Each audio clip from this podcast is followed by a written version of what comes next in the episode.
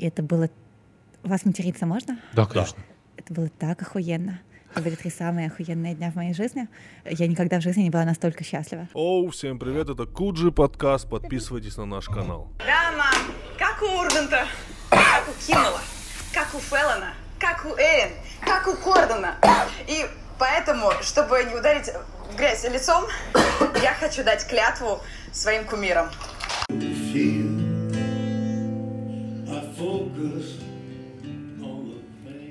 Э, так, Ну и зачем мы начинаем с такой грустной, печальной песни? у нас такие традиции. Хорошо. Да. Куда делась наша перспективная рекламная интеграция, которую звали Алиса? Судя по количеству кофе, мы его на кофе поменяли, потому что У нас прошло, на прошлом выпуске у Андрея стояла помощница такая, коробка. колонка, к которой ты можешь обращаться, Алиса, и ты говоришь, да. типа, Алиса, например, включи музыку такую-то. Ну, там, она такая, хорошо, включает другую совсем, или ты потом Да. повторяешь, она уже включает правильно. А потом Например. спрашивает, кто такая Сири. Да, н- д- до Я, этого- кстати, на каждом своем новом телефоне я отключаю Siri. Я не пользуюсь Siri. Ты пользуешься Siri? Ася? Э, не. А ты пользуешься? У меня ребенок включал и очень смеялся, когда он задает вопросы роботу, а тут не в попад отвечает, и он так угорает, ну, потом, типа, вот это единственная какая-то польза была от Siri в моей В какой-то момент же технически... Ну, сейчас же они тупят, и Siri, и Алиса, они все же тупят, ну, по идее. Они же немножко туповаты. В смысле, они Ну. прям Ну, тупые-тупые, с, ты зря ними, так... с ними же можно поддерживать какой-то душевный диалог? Э, Вот ты говоришь, ну, такой тебе грустно. Я не пробовал. ну, ну, типа, они ж тупят, но в какой-то момент же технологический прогресс дойдет до того, что они не будут тупить вообще. Ну, то есть они сразу будут вот так выдавать. И вот я не могу понять, ну, типа, это плохо или хорошо, ну, что ты спрашиваешь у чего-то, чего даже нету в целом, да, ты у него спрашиваешь вопрос, он тебе выдает мгновенно ответ, но типа, хорошо ли это или это плохо Ну ли? так а чем это отличается от обычного гугления? А, Тем, обычное гугление это все-таки какое-то путешествие, это какой-то типа трип, это какое-то Такое, мышление. такое бывает, знаешь, ты, пошел... ты, в- ты что-то пишешь, ты что-то смотришь сопутствующее. Я даже до гугления помню, когда я лез в энциклопедию, когда мне надо было что-то узнать, я залезал в энциклопедию. Будь здоров. Я э, залезал в энциклопедию, в каких-то книгах смотрел, даже какой-то кусок фильма там ты пересматриваешь его, э, вс- вспоминаешь попутно смотришь другой кусок. Ну, то есть был, был, было какое-то путешествие интересное. Да, самостоятельный выбор. Слушайте, а Сирия, она одна на всех? Или она как-то адаптируется под хозяина конкретного? этом я, кстати, не знаю. Это интересный вопрос. Давай То есть, отправим если его. много людей будут один и тот же вопрос ей задавать, она будет одинаково отвечать или по-разному? Я А, думаю, по-разному, У меня выключен всего. Siri. Не-не, я думаю, скорее всего, по-разному. Она, скорее всего, на основании таких персональных данных Мгм. адаптируется. Слушайте, ну вот это очень прикольно, потому что эм, по Сири можно будет судить о ее хозяине. О том, что ему нравится, что ему не нравится.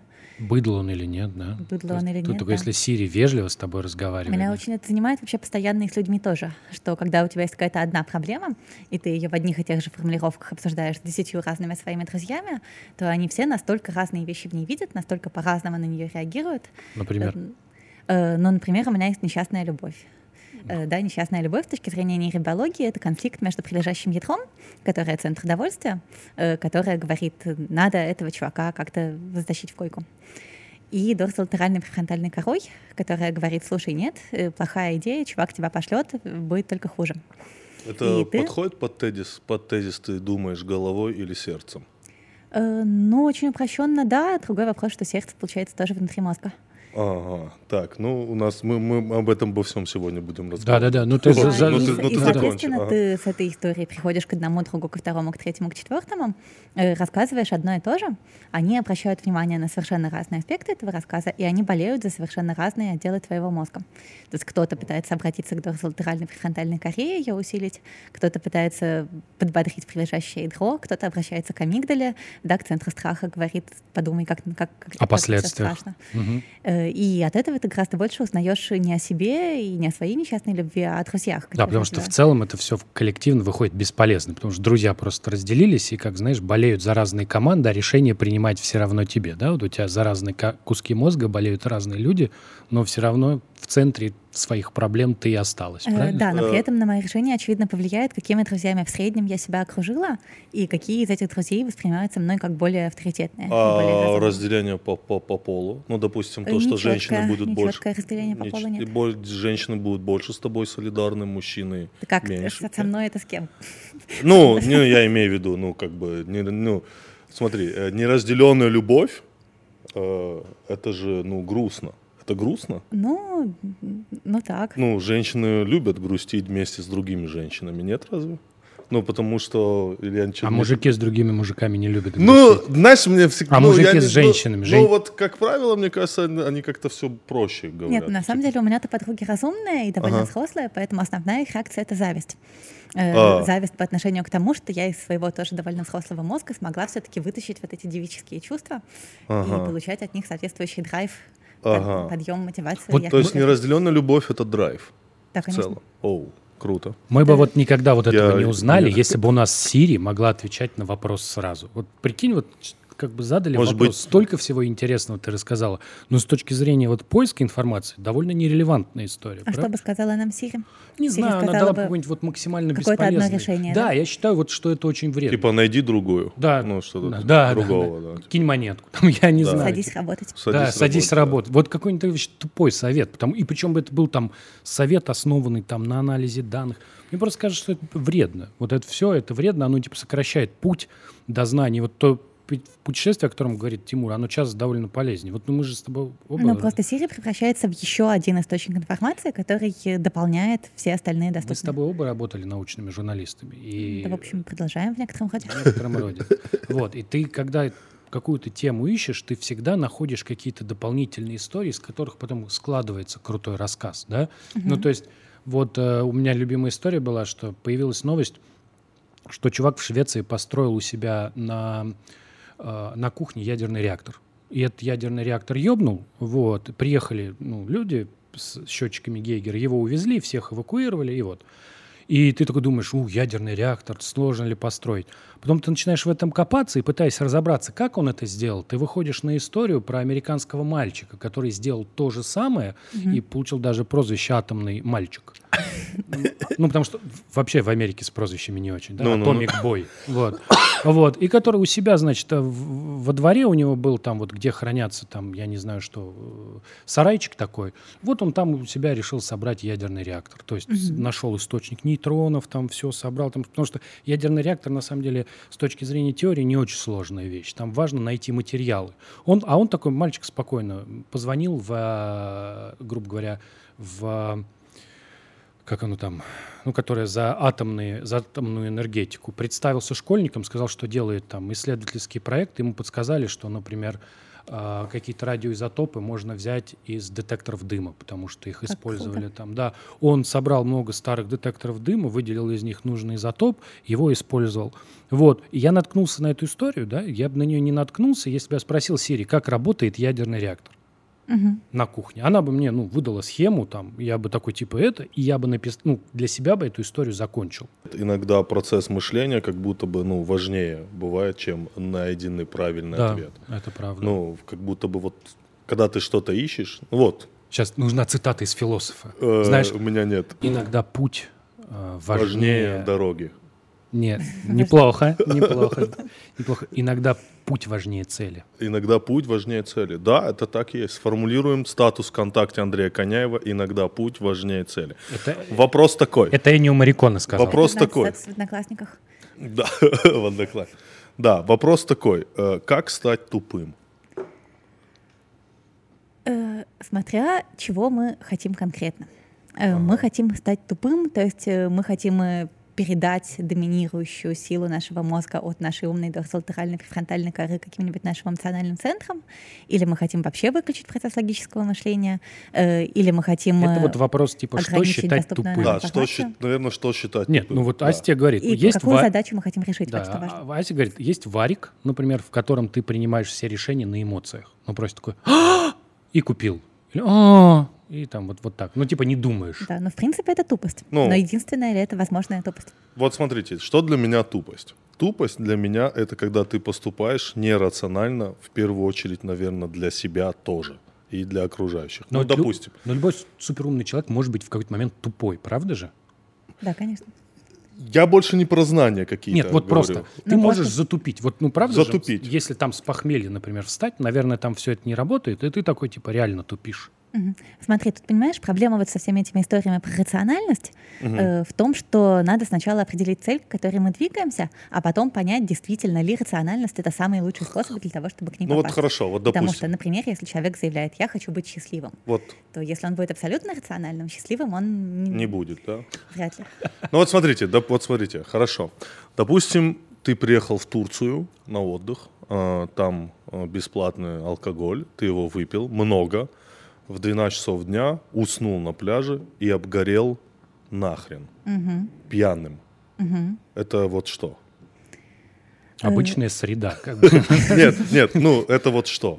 И ты вот такой встаешь, и ты вот красный про, просто в волдырях и при этом еще бухой. Ну это вот Но что? получил ли ты при этом удовольствие от того, что ты отпустил вожжи, от того, Ага. что ты повел себя нерационально, от того, что ты пил, и тебе было все все равно, и ты думал даже, может быть, засыпаю, ой, обгорю, а думал, черт с ним. Может быть, ты был от этого счастлив, и, может быть, это счастье искупает тот факт, что тебе придется теперь облизать э, несколько дней Э, и ну, быть ну, пятнистым. Ну, это как бы процесс в голове, все, да, это вот типа, ну, как бы же все знают последствия. Если ты напьешься, очень сильно в 12 часов дня на пляже уснешь, обгоришь. Да, Ну, у тебя были все вводные. все знаешь. водные же были, ну, то есть Да, это но вот же, почему ты ты, же не... этого захотел? Для чего твоему мозгу это понадобилось? Меня это постоянно занимает, вот эти процессы вечной раздвоенности между нами и мозгом, Да, да, э, да. Вот, когда вот, далеко не всегда возможно понять, почему он захотел именно вот это. хорошо. Между нами и мозгом, то есть есть мы отдельно, есть отдельно Ну, мозг. понятно, что на самом деле нет.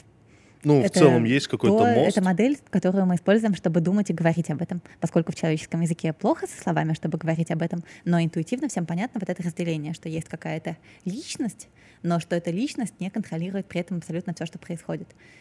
И мы Подожди, не а- всегда бываем рациональны. Я вот Ну, о чем. Личность Э, разве не является просто следствием? Ну, вот разве личность наша является жизнь... побочным эффектом. Вот я хотел сказать, Это наша жизнь иллюзия- это же не просто набор биохимических реакций в мозге. Просто вот если взять вс- всю общность реакций, которые у меня сейчас происходит, условно вынуть мой мозг, да, подключить туда электроды нужные, там, вставить трубочки, поместить его в банку и зафигарить те же самые реакции, мои ощущения не будут отличаться от вот того, что я с вами сижу и Да, разговариваю. Да, если тебе подать подходящие реакции. Э, То есть, э, если мы посмотрим, вообще все органы чувств, они работают как?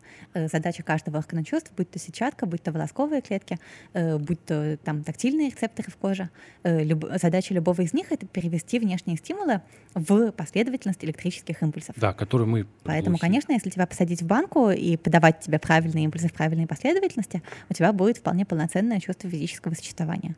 Вот тогда такой вопрос. Значит, мы Да. определили, что тупость — вещь ситуационная, да? Нет, не до конца, Э, не тупость- совсем нет, понимаю. мы определили, что тупость — это вещь трактовки. Ве- Да, вопрос трактовки. И Любой- обстоятельств? Э, Нет, я имею в виду, что поступок любой можно рационализировать, можно задним числом объяснить, э, можно трактовать его как тупой, можно трактовать его как не тупой. И в общем и целом я бы сказала, что взросление и всякая прочая мудрость — это именно способность брать свои тупые поступки и класть их себе на пользу, оборачивать их себе на пользу и задним числом объяснять как что-то, что так должно было привести туда, куда надо. Вот я сейчас, извините, влюбилась, я все время об этом говорю. И Это тупо? это очень хорошо. Это очень тупо, но я от этого книжку напишу. Быстрее и лучше, чем она могла бы быть, потому что Ага. вообще Ага. безнадежная влюбленность это единственное хорошее топливо для того, чтобы писать книжки. Э, Потому что книжка это очень долгий процесс, который э, совершенно не имеет никаких немедленных вознаграждений. Все вознаграждения у него очень отложенные. Вот если я ее напишу, например, в ноябре, то выйдет она, скорее всего, даже не весной, а выйдет она, скорее всего, только осенью. И э, сидеть сейчас и работать много тяжело и сложно ради того, чтобы осенью в сентябре 2019 года у тебя что-то получилось, это вообще совершенно невозможно. Э, Если не раскрутить какие-то дополнительные эмоции, не поставить их как-то дополнительно себе на пользу. Э, И если у вас, например, вам удалось вырастить себе безнадежную влюбленность, то дальше ваша следующая задача понять, какого черта эта безнадежная влюбленность поможет вам. Э, А если ну, я как- считаю, какого что- черта книжка поможет вам в достижении этой цели, на самом деле все равно не поможет, но если вы себя в этом убедите хорошо, то вы привяжетесь этим к столу. Э, Ага. Просто так вы бы не привязались, если бы у вас не было именно эмоций, которые можно на это использовать. Мгм. А когда у тебя выйдет книга, ты разлюбишь? Когда у меня будет книга написанная, а лучше напечатанная, это, по крайней мере, будет легальным поводом подкатить к чуваку, сказать, смотри, я вот книжку написала. Круто. О, вот, Ничего а себе, дальше а уже ты видишь, посмотрим. какой план-то? план хороший. Я Хорошо. сразу применяю это на свою жизнь. Да? Что мне когда, сделать? когда просто так ты к нему приходишь и говоришь, чувак, давай переспим, он Ага. пугается и убегает. А если ну, книгу? я, я, я прямо так не говорила, но, по-моему, он испугается и убежит. А если Э, Вот. показать А если с книгу? книжкой, то книжка, с точки зрения нормального человека, который книжек не писал, книжка — это довольно впечатляюще. И когда ты написал такую книжку, ты окружен, соответственно, славой, вниманием, всенародной любовью, и ты говоришь чуваку, чувак, а знаешь, эта книжка вообще-то в честь тебя. Он думает, ух ты, Где свободная комната? Нет, я опошлил все. Да-да-да. Я опошлился. он А как ты, Куда вот пойдем? у тебя это третья книжка, а как ты предыдущие две книжки так, Так точно так использовал? Точно так же? у меня вот я замужем за Николя, э, это прекрасный чувак, от безнадежной любви к которому я написала первую книжку. А вторую? Э, Там была Анна Керман. С Анной Керман было попроще, поэтому и у второй книжки тиражи меньше, чем э, у первой. А, то Это есть чем зависит от сильнее, силы. тем сильнее влюбленность, тем типа больше книжка тащит. Да. Ну и А. как по третья будет? Я надеюсь, что это будет хорошая книжка. Ну, лучше первой. Ну, слушай, это уже, это уже Понятно. невежливый вопрос. Да, Итак, возвращаемся к вопросу о тупых. Вот Да, у меня был да. важный вопрос. Мы, предположим, вопрос трактовки. Давай. нет, надо, надо вот, да, давай. Вот говори. вопрос трактовки. Давай, Мы давай. сойдемся на этом. Нормально же? Да, давай. да. Хорошо. Да. Винни-Пух тупой? Нет?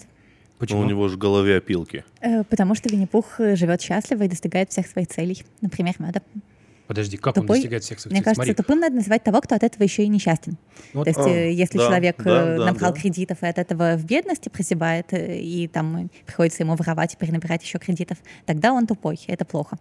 Если человек набрал кредитов, выплачивает их и, счастлив, и осознанно это сделал, потому что, да, вот ему очень хотелось этот iPhone сейчас, вместо того, чтобы купить этот iPhone через год, ну, мы его не понимаем, мы его осуждаем, но если ему самому изнутри хорошо, значит, он все правильно делает. То есть главное от своих поступков пос- получать для себя позитивные эмоции? Э, Ну и по возможности не вредить окружающим.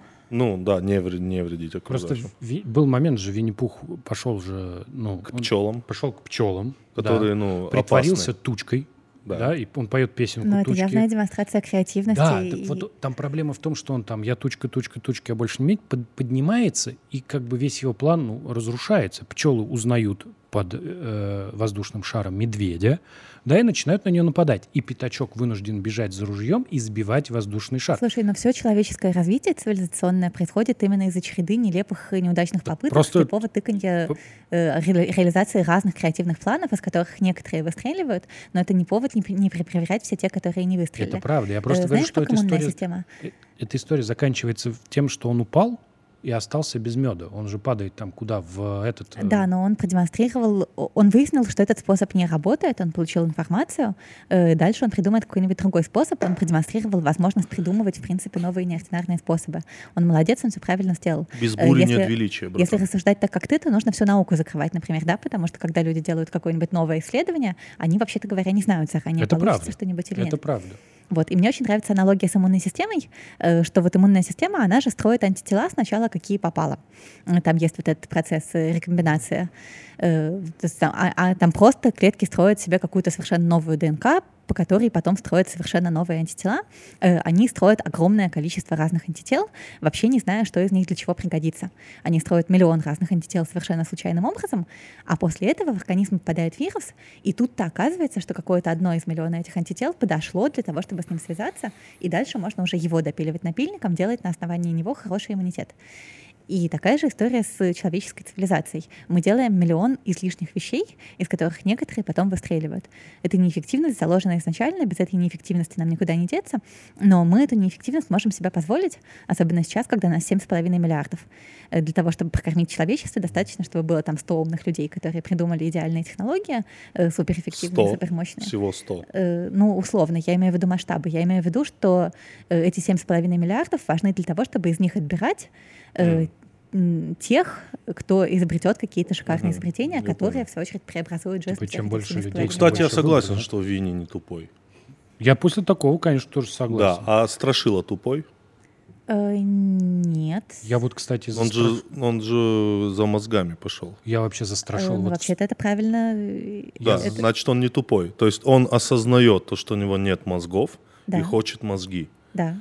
Тогда чем он осознал, что ему нужны мозги? А так у него Если у него опилки. нет мозги, у мо- него мозгов, была А, или что у него было сначала? э, сем- Солома. сем- солома. Солома. А потом ее заменили на что? на а потом мозги. ему отруби. э, Отруби. Этот подогнал ему отруби. Нет, ему дали такую подушечку, в которой много иголок. Но это в том варианте, в котором я читал, Ага. в А иголки электропроводные? То есть Да. э, этим мы... Нет, я вообще вступлю. Как человек без мозгов понял, что ему нужны мозги? Потому что у него были для этого опилки.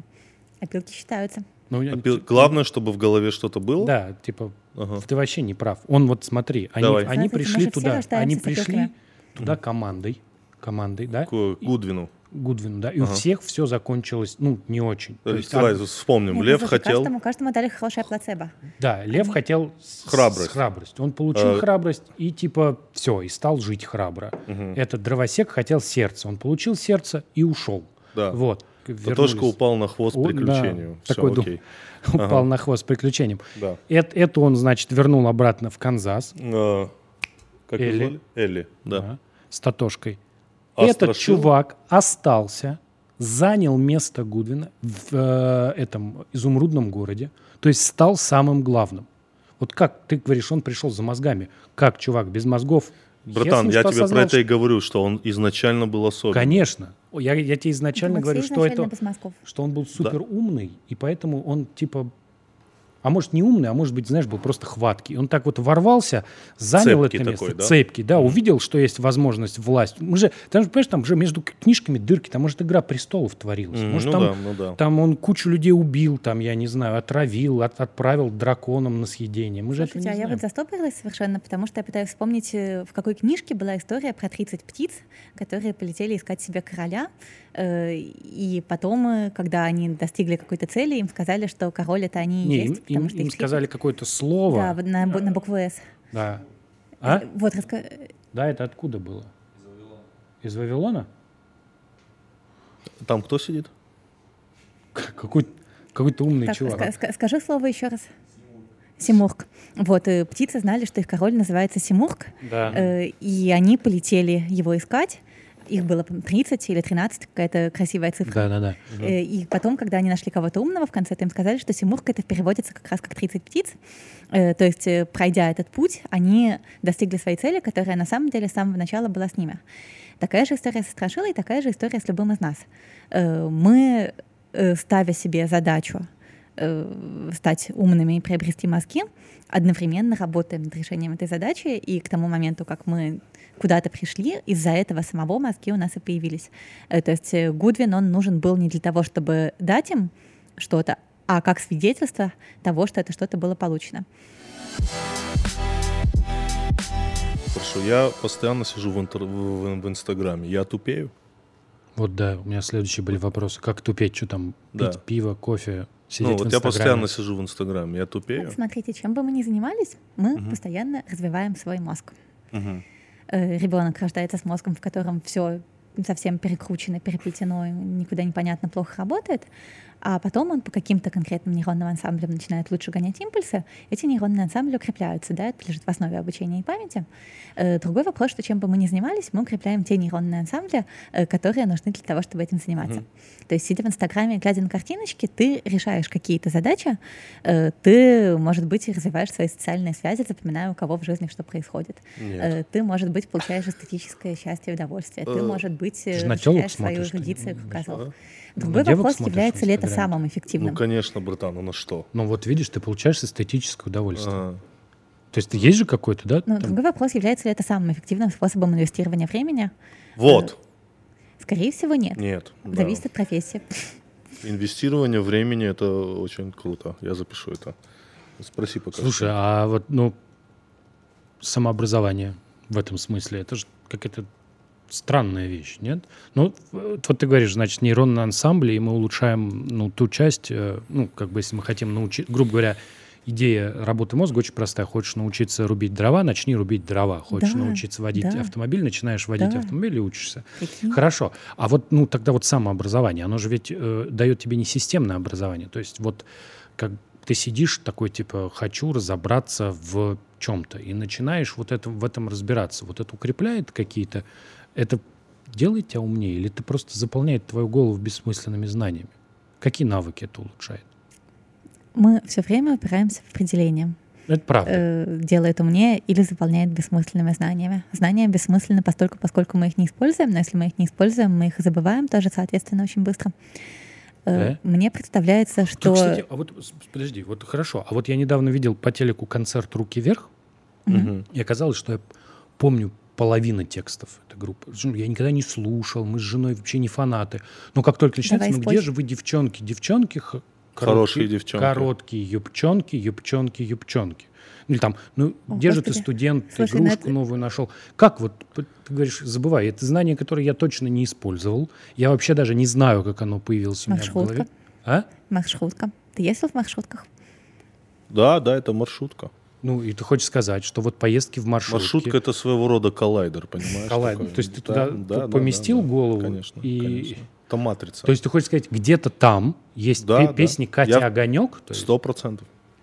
Ну, сто процентов. Ну, намеренно ж ты не будешь учить. Ты же не откроешь текст руки вверх. Почему я их не такой, забыл? Так, а ну-ка я буду учить. Как Э, так Самое получилось? ужасное, что ты их не забыл, потому что, наверное, они тебе понравились, но ты не можешь в этом признаться. Да, конечно. Но смотри, они могли тебе понравиться не сами по себе. Здесь же как, почему? А эмоции, которые, может быть, с Э, этим Послушай, связаны. вообще все наши проблемы, а также все счастье нашей жизни связано с тем, что у нас есть в голове NMDA-рецепторы. А как еще раз? NMDA. Ага, Э, Не путать с, М- с MDMA. MDMA. Да, мы не путаем. NMDA. Окей. Запиши. И эти рецепторы, они важны вот чем. Они заставляют нас формировать новые синапсы, новые нейронные связи между теми нейронными ансамблями, которые были активированы одновременно.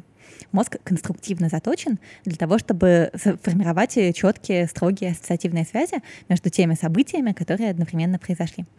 И когда ты ехал и слушал эту песенку, это было, наверное, это была маршрутка, то есть ты был молод, у тебя не было денег на такси, было лето, э, было весело, ты был в кого-нибудь влюблен, и поэтому твой мозг очень интенсивно пытался запомнить все то, что сопровождает это прекрасное чувство.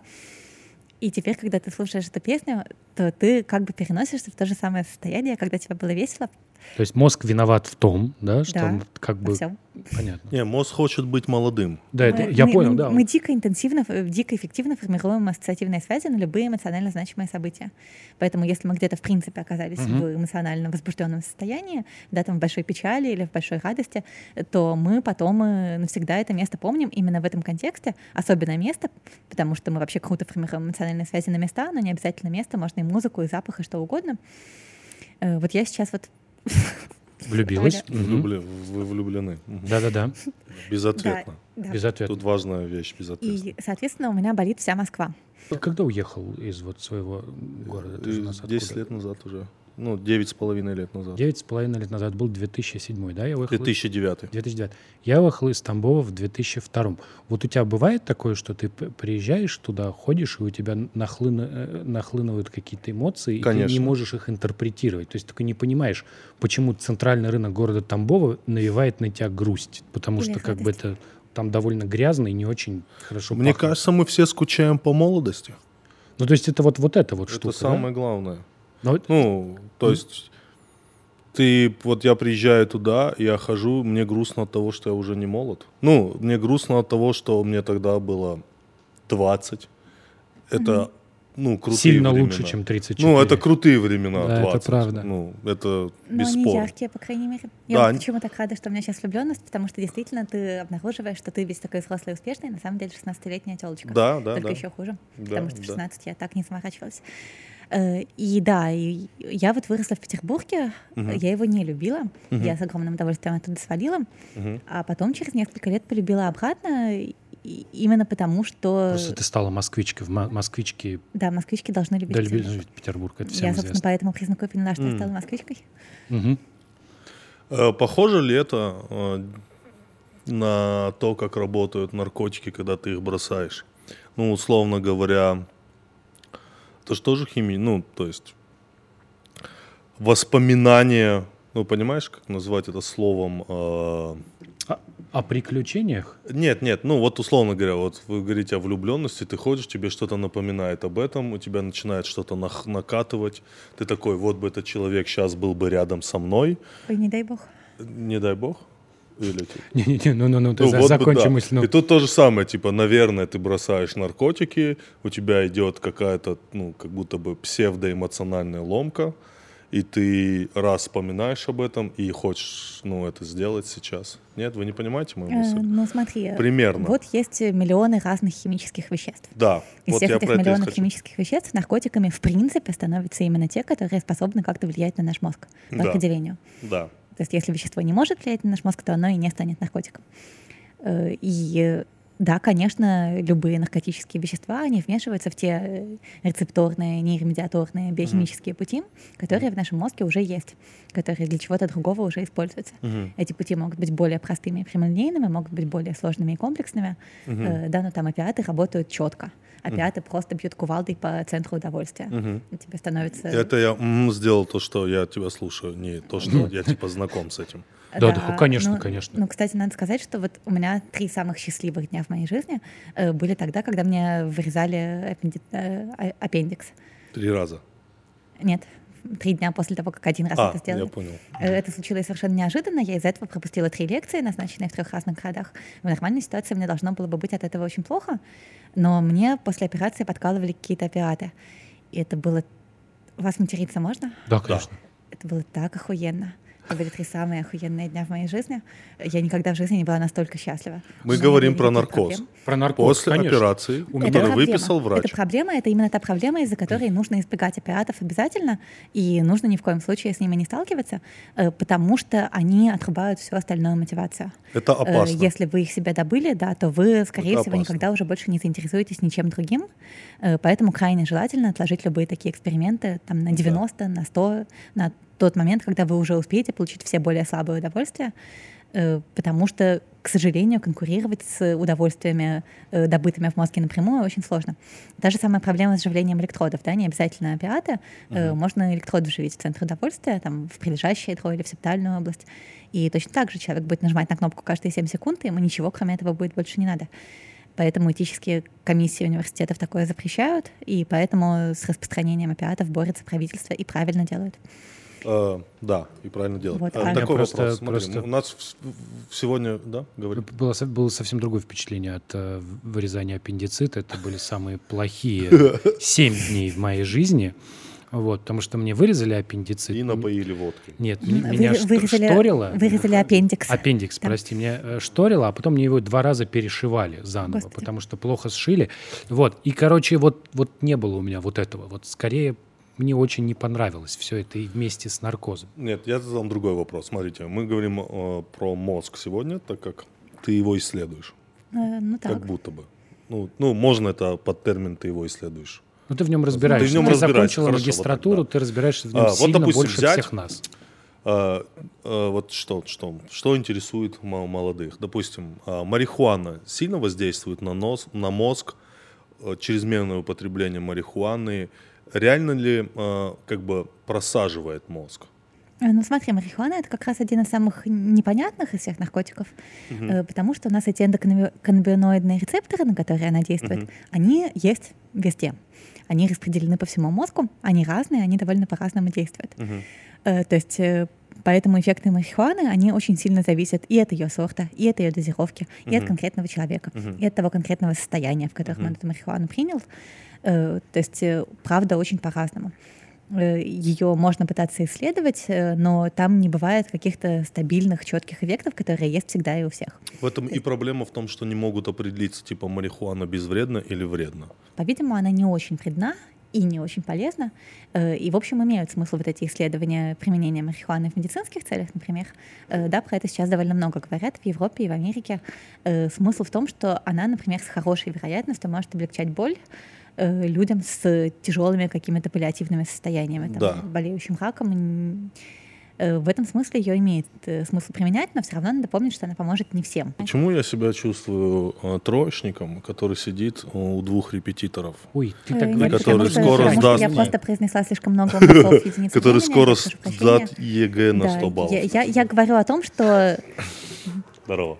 Я говорю о том, что наркотики и прочие психоактивные вещества редко действуют однозначно, Я понял. потому да. что сами те нейромедиаторы, на которые они действуют, и рецепторы к ним тоже действуют неоднозначно. Вот дофамин, например, да? Э, у тебя какая первая ассоциация с дофамином? Гормон радости. Вот. Э, В меня попсу, в попсовые научные, те самые научно-популярные тексты он попал как гормон радости. Э, На самом деле ерунда вся эта радость, ерунда вся эта мотивация. Главная функция дофамина, которая тоже, впрочем, попала широко в прессу, это контроль за движениями. Э, Если у тебя болезнь Паркинсона, у тебя руки начинают дрожать ходуном, это происходит ровно потому, что у тебя гибнут дофаминовые нейроны. То есть И они, это важнее, чем удовольствие. Мозг перестает воспринимать дофамин, да? То есть гибнут. Э, Когда не хватает дофамина, ты не можешь подавлять э, движение. Э, Мы постоянно подавляем избыточную активность двигательную. Э, И если у нас дофамина не хватает, то мы хотим пронести руку к, к бутылке, а вместо этого проносим ее слишком далеко и еще опрокидываемся по дороге. М, да. Не, я И- все-таки вот хочу вернуться к, те, к теме каннабиоидов, потому что ведется огромная дискуссия в обществе и в российском тоже, легализовать ли марихуану или нет. И мне кажется, Где ну... это она ведется? А? В российском обществе она не очень. Ну, ведется. Давай будем. Хорошо, честны. давайте, среди моих ровесников, Хорошо. ну я вот так скажу. Так-то Окей. ведется и дискуссия про свободную Ингрию. Э, да. Но я к тому говорю, что я много видел парней, которые чересчур сильно увлекаются этим. Ну, мягко говоря, вот у них есть вот эти симптомы того, что они ну, туповаты, просели. Вот я так думаю, что вот, вот видно, что мозг просел. Ну, слушай, Потому ну что- вот опять же здесь сложно причину от следствия отличить. Э, То есть э, потупели ли они потому, что они курили слишком много марихуаны, или Да, они мне начали кажется, курить да. слишком много марихуаны, потому что они изначально были тупые, э, или, например, И потому не что... могли остановиться. Или у, Нет. у них есть какие-то общие особенности мозга, которые одновременно влияют и на тупость, и на подверженность марихуане. То есть здесь Мне- миллион разных объяснений. Мне кажется, марихуана убивает амбициозность, допустим. Чего Это не скажешь возможно. о кокаине. Это, э, э, ну, ну смотри, вот э, вспоминая мой великолепный опыт с медицитом, я бы свою несчастную влюбленность обменяла бы еще один аппендицит, Ага. даже если бы она была счастливая. Вот видишь, вот так. Вот моя есть, мотивация как работает. Конечно, у меня не было никакой мотивации, потому что зачем мотивация, когда и так уже офигительно. Мозг, конечно, такой. Мозг, мо- мне кажется, мозг это и есть Бог. Ну, вот так, если подумать, что мозг это и есть А он Бог. такой, Потому не- что слушай, а в рассказе вот ему Ася, всё он не- равно. Да, Он он, такой- не очень дружелюбный, да, такой. Он Мозг, такой, да. он такой не то, что на твоей стороне. Он, Да. он такой типа нейромедиаторы, а вот это лучше, да, вот это Да. лучше, ты просрешь свою жизнь. ну, просто. условно Пока. говоря, мозг Всё. такой, я хочу кофе. Да. Ты такой, блядь, кофе? Да, я не проснусь без кофе, блядь, дай мне кофе. Он такой, он повелевает. Ты такой, вот кофе, реально просыпаешься от кофе? Ну, от кофе начинаешь меньше Это же мозг спать. придумал, чтобы э, мы пили кофе. То есть мозг в связке с кофейными корпорациями. Как вам? Просто сегодня вообще. Да. Нет, ну смотри, опять же, та же самая простая биохимия. Ну как, не простая, а сложная, но неважно, все равно биохимия. Э, У нас есть, допустим, аденозиновые рецепторы, э, и аденозин, он такое вещество, которое нужно для торможения, для подавления активности мозга. Когда много у нас аденозина, то мы начинаем тупить и тормозить. А кофеин связывается с теми же самыми рецепторами, блокирует их от того, чтобы аденозин с ними мог связаться. Вот это один из его биохимических механизмов, не единственный, там еще еще другие есть, но в общем и целом э, суммарный эффект кофе э, в том, что это стимулятор, правда. Э, Это то, что снижает в мозге работу подавляющих путей, усиливает в мозге работу активирующих путей. Э, И от этого мы все равно не начинаем лучше соображать, да, если мы не выспались, но хотя бы мы перестаем отвлекаться на то, как мучительно мы хотим спать. Да. Но мне удивительно то, что когда-то, не в 2018, когда не было Старбаксов, не было чего там, Даблби, вот этого всего, что мозг в один момент какому-то человеку сказал, я хочу кофе. И Ну, нет, человек не сделал он кофе не и, блядь, довел до того, что сейчас все пьют кофе. Ну, понимаешь? Ну, то есть мозг сказал такой, вот, в- вот он ни с того ни с сего в один Может, день такой, просто- я, блядь, хочу Я кофе. Случайно съел. Вот Я не только- уверена, да, что мозг может попросить о том, чего он не знает. Мне кажется, мозг все-таки может попросить А только о том, он чего он знает. Типа он Ну, знал. то есть ты сначала пробуешь случайно, да, эти зерна кофе, Он не а потом уже раскрывал. после этого мозг говорит, ой, давай еще, ой, давай еще. А, Вот так. прикольно, типа, прикольно. Да, такой, давай. Ну, В целом Бог также поступает. Типа кокаин, давай еще. Кокаин. Так, интересно, вот этот белый порошок. вот Ну, никотин был самый тогда. очевидный, да? Да, да, никотин такой. Так, я хочу курить. Э, Да, люди, как Просто правило, не мозг хотят говорит, курить, «Я если хочу они не курить». пробовали курить. Да, Да, это же не мы говорим. а? Кстати, люди не хотят курить, если они не пробовали курить. Это офигенная мудрость. Это в следующий мой статус ВКонтакте. То есть э, я для себя пришел к выводу, что мозг, он такой, э, типа, не факт, что он тебя любит. Да, не факт. Не, не факт, что мозг любит тебя. Ну, смотри, главная проблема с мозгом в том, что мы эволюционировали совершенно не в тех условиях, в которых мы сейчас живем. Э, Мозг — это хорошая штука для того, чтобы жить в обществе 150 знакомых людей в саванне, где все ненадежно, все непонятно, нет никакого научного метода. Э, Для жизни в условиях 7,5 миллиардного общества, э, в котором все сложно, э, мозг адаптирован значительно хуже, через это мы и страдаем. В частности, для общества, в котором есть наркотики, мозг адаптирован значительно хуже, потому что в дикие, э, дикие ужасные старые времена все, что повышало уровень дофамина в мозге, все было хорошо. Уровень дофамина в мозге повышала еда, повышала успешная охота, повышал секс, повышали социальные успехи. Э, А теперь у нас есть наркотики, которые позволяют эту систему взломать, позволяют ее хакнуть. И таким образом получить то же самое удовольствие или более сильное удовольствие, не сделав при этом ничего полезного ни для себя, ни для общества. Никак не увеличить чисто теоретически, чисто теоретически. Мозгу можешь э, ты не нравится как личность? Вот твое тело не нравится твоему мозгу. Мозг такой говорит, не нравится мне твое тело. Ну, бывает, конечно, психологи на этом зарабатывают много денег. Ну, чисто теоретически, типа, мозг отказывается тебя принять. Вот, ну, тебя, все. Вот я Слушай, тебя не ну в принимаю. каких масштабах, смотри. Бывают, например, транссексуалы, да, это люди, у которых э, рассогласование между мозгом Это и идет от формой тела. мозга все. Да. Да, это история про то, что мозг сформировался по женскому или по мужскому типу, а тело, наоборот, по мужскому или, соответственно, по женскому. И здесь э, мировое научное сообщество давным-давно признало, что переделать тело проще, чем переделать мозг. Конечно. Поэтому мозг рулит. В- Ты знаешь, что в Иране, в Так. Иране Да. есть государственная программа по смене пола.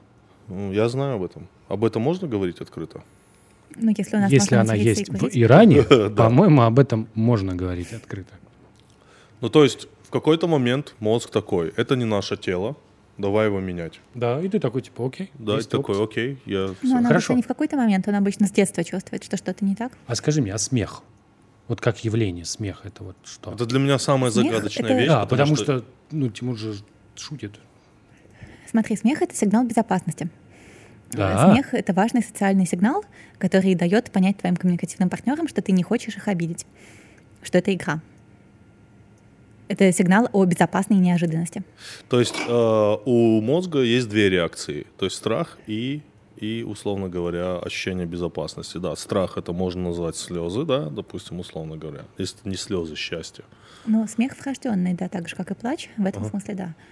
То есть это То есть- врожденное, мы этому не учимся, дети Да, умеют Да, смеяться. дети даже глу- глухие, слепые, все равно они научаются смеяться. Как происходит это? Вот, ну, меня удивляет иногда, знаешь, когда ты смотришь что-то, как пять тысяч человек одновременно начинают смеяться от какой-то там вещи.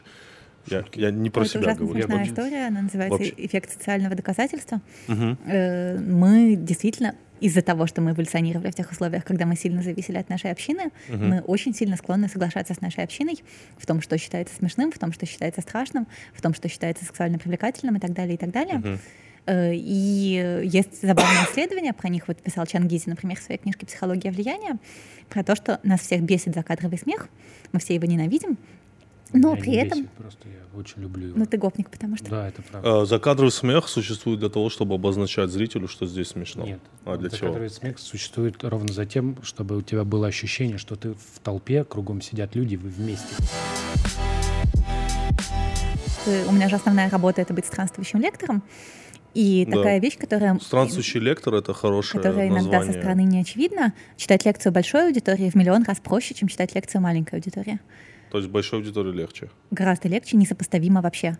Э, Потому что когда у тебя большая аудитория, то к тебе гораздо меньше требований, у тебя гораздо меньше ответственности, э, им э, с гораздо большей вероятностью понравится все, что ты им скажешь, э, ровно потому, что они видят, что их вокруг много. И от этого они думают, раз столько людей пришли на Асю Казанцева, значит, наверное, Ася Казанцева хорошие лекции читает.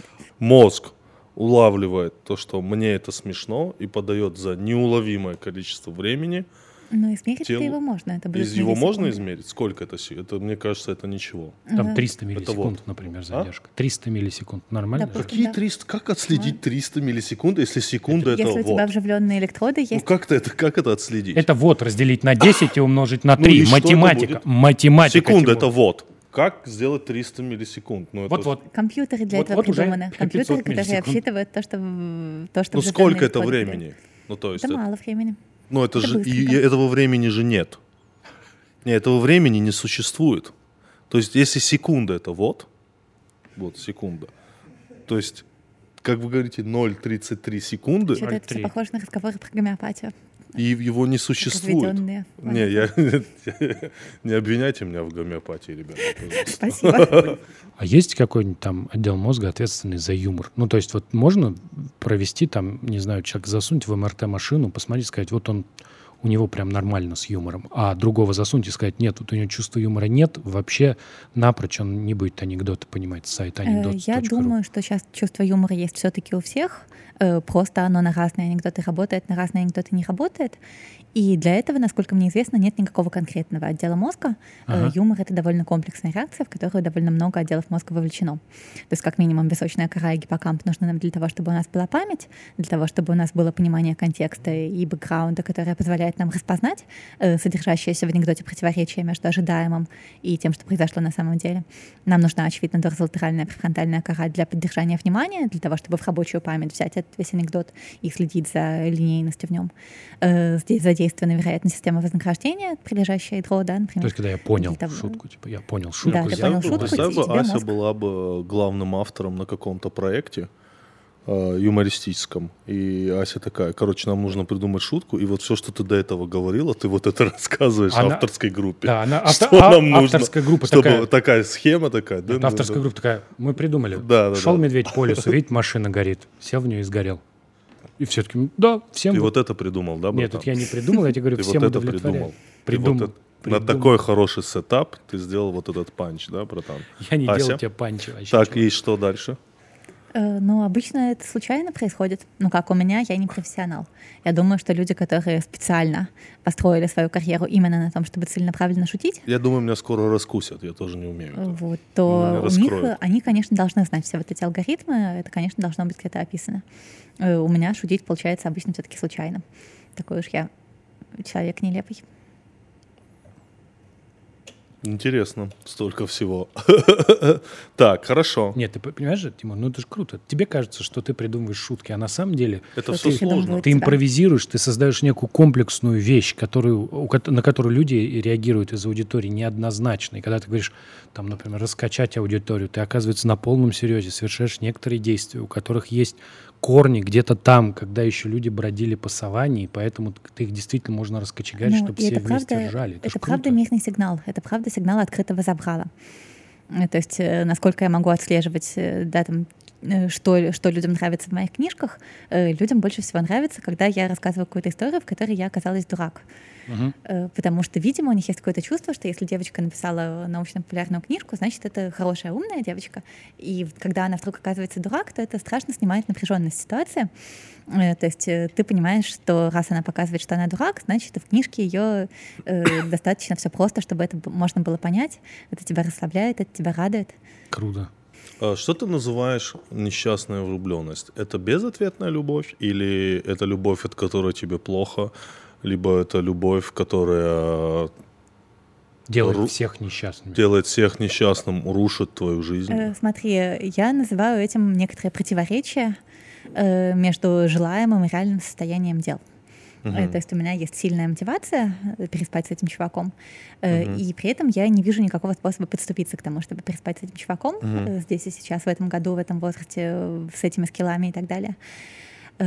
И вот это постоянное противоречие между тем, что желание есть, а способов удовлетворить нет, оно занимает меня очень сильно, оно перетягивает на себя все, все мои психологические ресурсы, все мои размышления, все мои эмоции и так далее. Э, И в том числе становится доминирующей темой в любых разговорах, даже когда ты просто приходишь записывать подкасты с малознакомыми чуваками. Э, Это очень забавно. Э, И это делает меня проще, да, быть проще, и люди к тебе потянутся. Тебя это То делает все, уязвимей? все остальные люди могут смотреть на меня свысока, и получать удовольствие от того, что они-то умные, а я-то телочка. И это очень сильно их ко мне располагает, и таким образом резко повышает качество моей социальной жизни. Видишь, она тебе говорит, что это ее делает уязвимее, но она не воспринимает это как уязвимость, поэтому это в целом играет на руку. Смотри, тут нужно понимать, что у меня есть личная известность, и Ага. довольно давно есть, и довольно давно нарастала. И поэтому я, вот когда девочка из Думы, которая прозрачна с 13 лет, э, я давно заметила, что лучше всего не иметь страшных тайн. Мгм. Потому что если ты имеешь страшные тайны, то это тебя очень сильно ставит в рискованное положение. Так, имели я страшные тайны. Э, потому что эти страшные тайны кто-то может э, против тебя использовать, да, раскрыть там и тогда, где ты не хотела бы этого делать. Поэтому лучше всего все страшные тайны сразу же самой в них первой признаваться, но признаваться в них вскользь, э, так что, э, что вот, ну да, ну вот я признаю проблему, но э, поскольку я сама ее признаю, то из этого все делают вывод, что проблема не такая важная, э, не о чем вообще и говорить, и что шантажировать меня этим не получится. То есть, что э, ты чем, больше озвучила, ты, чем больше ты известен, тем важнее тебе не иметь никаких личных тайн никогда. Так, тогда у меня такой вопрос. А можно ли э, запрограммировать свой мозг так? Любовь — это химическая реакция? Ну, видимо, да. Это гормональная? Это некоторое с- стабильное, длительно существующее изменение да, биохимического и гормонального статуса мозга. Да. Можно ли свой мозг э, целенаправленно запрограммировать, э, полюбить? Я думаю, что да. Всегда так делаю. Э, То потому- есть у тебя это не типа вот, да? э, ну, смотри, Типа я, ну как ты, ты себя программируешь, типа как пишешь программу, я Нет, хочу смотри, любить. тут проблема баланса. Э, легко целенаправленно влюбиться чуть-чуть. Э, но, Ненадолго или чуть-чуть? Э, Ненадолго или чуть-чуть? э, умеренно, контролируемо. Э, Ага, та- то есть э, легко выписывать в себе такую слабую фоновую влюбленность, э, чтобы она тебе не мешала, чтобы она тебе помогала работать, придавала какую-то дополнительную мотивацию. Э, Другой вопрос, что ты можешь там э, недооценить масштабы проблемы. Э, Ты можешь недооценить масштабы привлекательности чувака, ты можешь недооценить, сколько времени тебе предстоит с ним взаимодействовать, и ты можешь в какой-то момент э, свалиться во влюбленность уже чрезмерную, э, от которой начать делать глупости и, например, страдать. Э, Но я думаю, что невозможно влюбиться вообще абсолютно против собственного желания.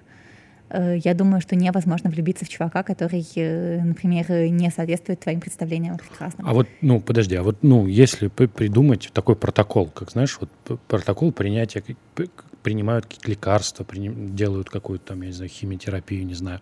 И вот э, придумать такой протокол, который будет имитировать именно последовательно вот эти все этапы биохимически у тебя в голове. Ну, то есть, может быть, там будет электростимуляция, какой-то набор Ну, смотри, таблеток, уколов. теоретически, теоретически да, но со всеми такими штуками проблема в том, что очень сложно локализовать. Ага. Э, Очень сложна точечная доставка. А. Э, То есть, э, с одной стороны, мы понимаем, что мозг материален, что все, что в нем происходит, любые мысли, любое поведение, любые выборы обусловлены активностью каких-то конкретных нейронных ансамблей. Но, с другой стороны, эти нейронные ансамбли очень по мозгу э, распределены по разным его областям, э, и очень сложно бывает их локализовать. Это удается в редчайших экспериментальных ситуациях, когда либо очень повезло, либо это очень сложная, например, генная инженерия, да? То есть, э, когда ты делаешь специально для своих оптогенетических методов генно-модифицированную мышь, у которой в нужные нейроны встроены нужные рецепторы, которые будут открывать э, э, мем- мембранные каналы в определенное время, там да, там ты можешь с мышью делать классные вещи, ты можешь ей перезаписывать воспоминания на те же самые нейроны, на которые были записаны до этого другие воспоминания.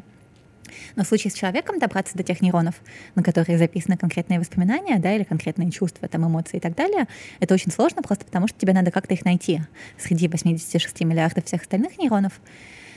И эта задача, возможная теоретически, но пока абсолютно практически нереализуемая, за какими-то редкими отдельными исключениями, какими-то редкими отдельными везениями. Ну вот там у меня есть два примера. Один пример знаменитый — это про нейроны Дженнифер Энистон. Э, Это история про то, как людей лечили от эпилепсии. Э, И людям, перед тем, как э, вырезать какой-то участок мозга, отвечающий за генерирование эпилептического припадка, им сначала хрони- вживляют электроды хронически на несколько дней для того, чтобы посмотреть, где конкретно этот эпилептический очаг возникает. И была у такого исследователя Квироги в 2005 еще году группа испытуемых, которым всем предстояло пройти через операцию на гиппокампе. Им всем поэтому заранее вживили электроды в гиппокамп. А гиппокамп у нас связан с памятью. И дальше людям показывали много-много разных картинок. в надежде, что случайно повезет так, что у кого-то электрод совершенно случайно по медицинским показаниям попал в те нейроны, которые отвечают за восприятие именно этих картинок. И действительно, пару раз ученым повезло. У одного чувака, например, нашли нейроны Дженнифер Энистон. То есть электрод совершенно вживили, совершенно случайно вживили туда, конкретно в те нейроны, которые активируются тогда, когда чуваку показывают фотографии Дженнифер Энистон. Это актриса такая, она играла Рэйчел в Да, «Сериале мы «Друзья». знаем. Да, да, Ну, да. вы знаете, я не знаю, нейробиологи ее обычно знают. Да, как, мы просто про друзей-то уж вспоминали. М, Вот, совершенно случайно ему догадались показать эту Дженнифер Энистон, совершенно случайно обнаружили, что электрод совершенно случайно туда попал. Наверное, если найти все нейроны, которые реагируют на Дженнифер Энистон, и их удалить, то человек забудет про Дженнифер Энистон, но нет хорошего способа их найти пока что никакого. Это помните фильм «Ванильное небо»? И там Да, же была да, вот эта тут, таблетка, которая... Ты... Следующая мысль, да, я тоже про него Да, да, когда этому мы таблетка, сейчас перейдем, да. э, то есть к тому, чтобы намеренно забыть. Вот, допустим, смотри, что да. мне не нравится в, этом, Э, в этой всей теме любви, да? Я не влюблялся лет 10, сто процентов, да? А когда ты расстаешься с человеком, которого любишь, что для меня несчастная любовь, там, безответная и так далее, это когда ты расстаешься и чувствуешь себя... м, Ну, плохо ты себя Нет, чувствуешь. вот именно формулировка о том, что ты немножко становишься закомплексован, потому что ты чувствуешь себя не аутсайдером, а немножко типа лузером, немножко неудачником. Ну, потому что так или иначе у тебя появляются какие-то комплексы, я не такой и так далее, и так далее, и так далее. А, тебе начинает сниться этот человек, Да. да, тебе начинает сниться ты, а если тебе приснился бывший или бывшая, это, блядь, все, день сломан. Стоп. А, а- а он еще снится, как правило, часов, блядь, в 5 утра, чтобы ты потом не смог еще нормально заснуть. Ну, примерно вот такое. И ты думаешь о том, как бы, типа, его забыть. Вот реально ли запрограммировать мозг, как в фильме «Ванильное небо», на то, чтобы забыть этого Мой человека? следующий вопрос был, Э, я мы не сейчас... знаю, я лично не думаю никогда о том, чтобы забыть. Не-не, Э, просто смотри, мы, мы сейчас так обсудили, ты говоришь, очень сложно, очень сложно, да, инициировать эту реакцию, потому Да. что она Найти. где-то там в каких-то местах, куда, ну, Смотри, банально про это, про не это моя следующая иголку. история. Следующая история, правда, не про любовь, а про страх. Так. Но страх это тоже важно. Э, Нам очень повезло в том, что у нас, э, мы уже говорили, есть разные нейромедиаторы в разных отделах мозга. И в частности, нам очень повезло в том, что амигдала, центр страха, в основном работает на норадреналине э, в гораздо большей степени, чем любой другой отдел мозга. И поэтому, если мы берем такое лекарство, которое специфически блокирует передачу импульсов именно в амигдале, то мы этим лекарством можем специфически нарушить работу именно амигдалы. И дальше мы делаем вот что. Мы даем человеку лекарство, оно называется пропранолол, но, по-моему, не продается в аптеках просто так. Э, И одновременно мы активируем в нем именно ту реакцию страха, от которой у него проблемы. То есть мы одновременно даем, ему- дам- даем ему пропранолол, нарушающий передачу импульсов в амигдале, и одновременно показываем ему страшных паучков, которых он боится. А поскольку каждый раз, когда мы обращаемся к воспоминанию, оно перезаписывается, оно реконсолидируется, э, то в нормальной ситуации Можно я тебя бы- быстро прерву? То есть, когда ты вспоминаешь что-то, это воспоминание, оно перезаписывается, да? оно модифицируется каждый раз с учетом того контекста. Ты можешь, ты вспоминал. забываешь по кусочкам воспоминания, которые ты часто А, и вспоминаешь. оно перезаписывается. Да, Оно, круто. оно просто типа вот не как компакт-диск, когда ты, ну, оно лежит там, ты его считал и записал. Я Там понял, да, да, так, так, так, дальше. Ты его Э, смотри. переживаешь заново. Ага, то есть- ага. Э, Вот мы берем человека, который боится паучков, и показываем ему паучка. Ага. В нормальной ситуации он бы начал еще больше бояться паучка. В экспериментальной ситуации у него в этот момент заруш- нарушена работа амигдалы, которая должна перезаписать еще лучше воспоминания о том, что он боится паучков. И дальше, когда он приходит в лабораторию на следующий день, происходит очень интересная вещь. Вы сначала его расспрашиваете, боится ли он паучков, даете ему анкету заполнить. Он в этой анкете пишет, да, я очень боюсь паучков. Он про себя это помнит головой. Но потом вы даете ему живого паучка, и просите с этим живым паучком взаимодействовать. И в нормальной ситуации амигдала должна в этот момент э, выть сиреной. А, паучок, страшно, страшно, страшно. Но поскольку вы ее работу испортили накануне, э, то она почему-то спокойна, она почему-то не подает нормальных интенсивных сигналов. И человек, к своему удивлению, обнаруживает, что он может этого паучка пальцем потрогать, э, в руки взять, погладить. И он начинает как-то рационализировать, говорит, ну вообще-то я пауков боюсь, но вот у вас паук какой-то очень миленький, потому что мы ему поломали работу амигдалы, да. То есть типа так можно сделать. Но смотри, тут важно вот что. То есть Важно то, бывшие что... это паучки, да? Так, потому- Вот я вот... Нет, подожди. Да. Э, Ага. Щас, щас, важно давай, ва- давай, важно давай. здесь то, что мы не можем э, прямо электроды вживить в те конкретные нейроны, которые боятся конкретно паучков, потому что мы не знаем, где они находятся. Но мы, показывая паучка, делаем то же самое. Мы обеспечиваем, чтобы именно эти нейроны сейчас активировались. Э, Это, это одна из модификаций, усиливающих экспозиционную терапию, э, дополнительная лекарственная поддержка экспозиционной терапии. А вообще-то она работает и без лекарств, в принципе. Э, В принципе, такой золотой стандарт лечения фобий — это двигаться в том направлении, в котором твой страх растет, это взаимодействовать с паучком в спокойных, безопасных условиях очень долго. То есть ты приходишь в лабораторию, там сидит паучок, паучок смотрит на тебя, ты смотришь на паучка, ты смотришь на паучка, паучок смотрит на тебя, и так часами до тех пор, пока тебе не станет скучно. Когда тебе станет скучно, у тебя происходит нормальное павловское затухание условного рефлекса. Э, Ты больше не можешь испытывать настолько интенсивную реакцию, потому что слишком долго на него смотрел. То есть То надо есть прийти в лабораторию и смотреть бывшей, на бывшую. да, и смотреть на бывшую, пока тебе не станет скучно. На То эту есть, суку. Мне кажется, получается, честно говоря, что лучше с ней спать. ну просто Мне- идеальный, подожди, подожди, идеальный вариант получается, что чтобы типа забыть бывшую, надо с ней взаимодействовать. Э, Ну смотри, да, мы же можем мирно расставаться с бывшими только в том случае, если мы достаточно долго с ними прожили, или пускай даже недостаточно долго, но мы, в общем, получили от них все, чего хотели. То есть вот у меня мой первый муж, А- например, он мой ближайший друган э, и прекрасный человек, э, мы друг друга обожаем, но это потому, что мы 8 лет вместе прожили, и поэтому наш развод воспринимался как успешно завершенный проект, а не как какой-то трагический провал. Э, Дружить с бывшими можно тогда, когда у тебя уже это не болит, потому что ты уже прошел всю необходимую экспозиционную терапию. То есть там уже А в, если ты в ваши отношения был заложен тот этап, где вы в лаборатории смотрите друг ну, на вы друга 8 как лет, с господи, да, в одном месте жили, вы уже друг другу надоели на Понятно. самом деле. А если расставаться на каком-то подъеме или там, ну, там, где вы еще не успели друг другу надоесть, э, там, где вы еще не успели друг от друга получить все, чего вы хотели, тогда, Но конечно, опять-таки, это это, же мозг сказал, что типа все, съебались отсюда. Да. То есть э, Это же мозг сказал так. Это мозг сидел и сказал, что все, блядь. вот мой, мы- Он мой никакой, блядь, нынешний пойдем. муж, Будешь с ним дружить, типа, все нормально, пойдем. Уходим.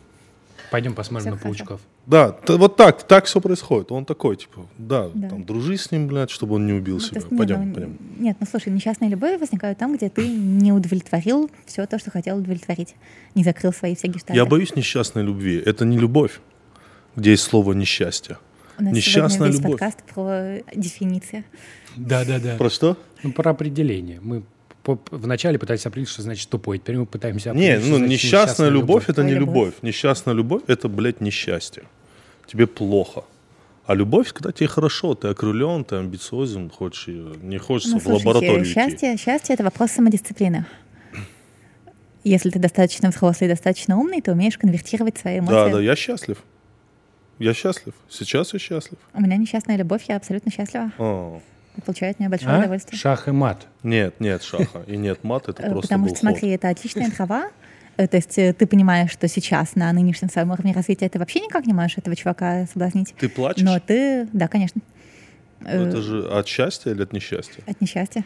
Ну, Но я как- поплакала, поплакала и начинаю работать. А, ну да, И, неплохо. э, Чтобы Я, забыть? да, я, нет, почему Еще чтобы забыть? один ход. Для того, чтобы стать таким человеком, который... э, э, смысл не в том, чтобы победить, см- смысл в том, чтобы стать таким человеком, который способен побеждать. Смотри, мы путаем понятия, опять-таки, несчастная любовь и безответная любовь. Это одно у тебя? У тебя безответная любовь или несчастная любовь? Это важно. Я... Ой, когда я была в нежном возрасте, когда я была подростком, маленьким, там, 11-летним, мне попалась какая-то книжка для девочек. Э, Книжка для девочек с э, размышлениями про любовь, в том числе с подборкой стихов про любовь. Мгм. Там был такой стих, я запомню, к вопросу о том, что ты помнишь группы «Руки вверх». «Не бывает любви несчастной. Может быть, она горькой, трудной, безответной, безрассудной. Может быть, смертельно опасной. Но несчастной любовь не бывает, даже если она убивает. Тот, кто этого не усвоит, и счастливой любви не стоит». Похоже на стихи дельфина. Это Понятия не имею, кто это. понял. Ну, можно погуглить. Э, Я, правда, не знаю, кто это. Я не то чтобы считала, что это самое хорошее стихотворение в мире. А, это не как пример крутого Да, стихотворения. это Нет, просто это- это как был пример стихотворения из детской, детской Да, да, да. девичьей книжки. Смотри, хорошо. Тогда вот так. Мозг мужчины и мозг женщины, он любит по-разному или одинаково? Я думаю... Это я плавно подбираюсь к вопросу, разный ли мозг у мужчины и женщины. Э, Смотри, любовь. мозг мужчины и женщины, он разный в тех конкретных вещах, которые связаны с нашими физиологическими отличиями. То есть, допустим, понятно, что центры контроля за менструальным циклом значительно лучше развиты в мозге у женщин, чем в мозге у мужчин. Но в мозге мужчин тоже есть. Э, ну, какие-то, я думаю, гипотрофированные, То есть, если маленькие... подключить нужные электроды, в Э, целом... Если дать нужную гормональную стимуляцию, наверное, они могут развиться, э, потому что исходно-то мозг по одной базовой М. модели формируется. Да, интересно. Вот, но я говорю, что четкие отличия, они есть в тех центрах, которые связаны с именно какими-то физиологическими штуками. Что касается всего остального, то во всем остальном отличия время от времени удается находить, но Тут есть две важные оговорки. Первая оговорка в том, что мы можем найти какие-то отличия в среднем, когда мы сравнили 10 тысяч мужчин и 10 тысяч женщин. Мгм. Но это все очень сильно перекрывающиеся гаусианы, и когда мы тыкаем пальцем в какого-то конкретного гражданина или в конкретную гражданку, то у него мозг может быть по любому этому признаку более мужским или более женским. Мгм. Это очень сильно перекрывающееся. Э, Это одна особенность. А вторая особенность в том, что не всегда понятно, что из этого врожденно, а что из этого обусловлено как-то не странно социальными влияниями. То есть мы можем смотреть только на мозги тех людей, которые выросли в нашем э, белом западном обществе. Э, ну или там даже пускай не западном, но все равно в обществе, в котором уже есть какие-то социальные стереотипы, какие-то гендерные роли, какие-то разные игрушки, какие-то разные э, способы обучать. Девочки любят учеников. розовое, мальчики голубое. Э, Да, то есть, э, ну, скажем, э, вот известно, что пространственное мышление лучше у мальчиков, чем у девочек, с одной стороны. А Ага. Что это значит пространство? Они, ну, они лучше справляются с всякими заданиями, типа, например, понять чертеж. Тебе показывают, например, двухмерную проекцию какой-то трехмерной фигуры, М. а потом показывают двухмерную проекцию той Я же самой понял. фигуры с другой стороны. Ты должен понять, это одна и та же фигура или М, нет. мгм. Вот мальчики с такими заданиями справляются лучше, но при этом можно показать в эксперименте, что если девочку посадить 10 часов резаться в компьютерную игрушку, которая способствует развитию пространственного мышления, то девочка мальчика более или менее догоняет. То есть проблема, скорее всего, не в том, что мальчики врожденно как-то лучше, а в том, что они играют в другие компьютерные игрушки. И что они играют в лего в то время, пока девочки играют в куклы. Из-за этого они тренируют в себе пространственное мышление, а девочек к этому меньше поощряет э, сложившаяся Общество, общественная да, ага. организация. Да. Это на самом деле проблема, потому что пространственное мышление тесно связано с способностями к математике, к физике, к химии. Водить автомобиль. Может быть. Хотя здесь, опять же, надо смотреть статистику. По-моему, женщины в этом вполне себе не уступают мужчинам по количеству аварий и так далее. Не уступают. Они, может быть, похуже паркуются, но водят аккуратно зато. Все, запизделись. Закостелись, все. Да.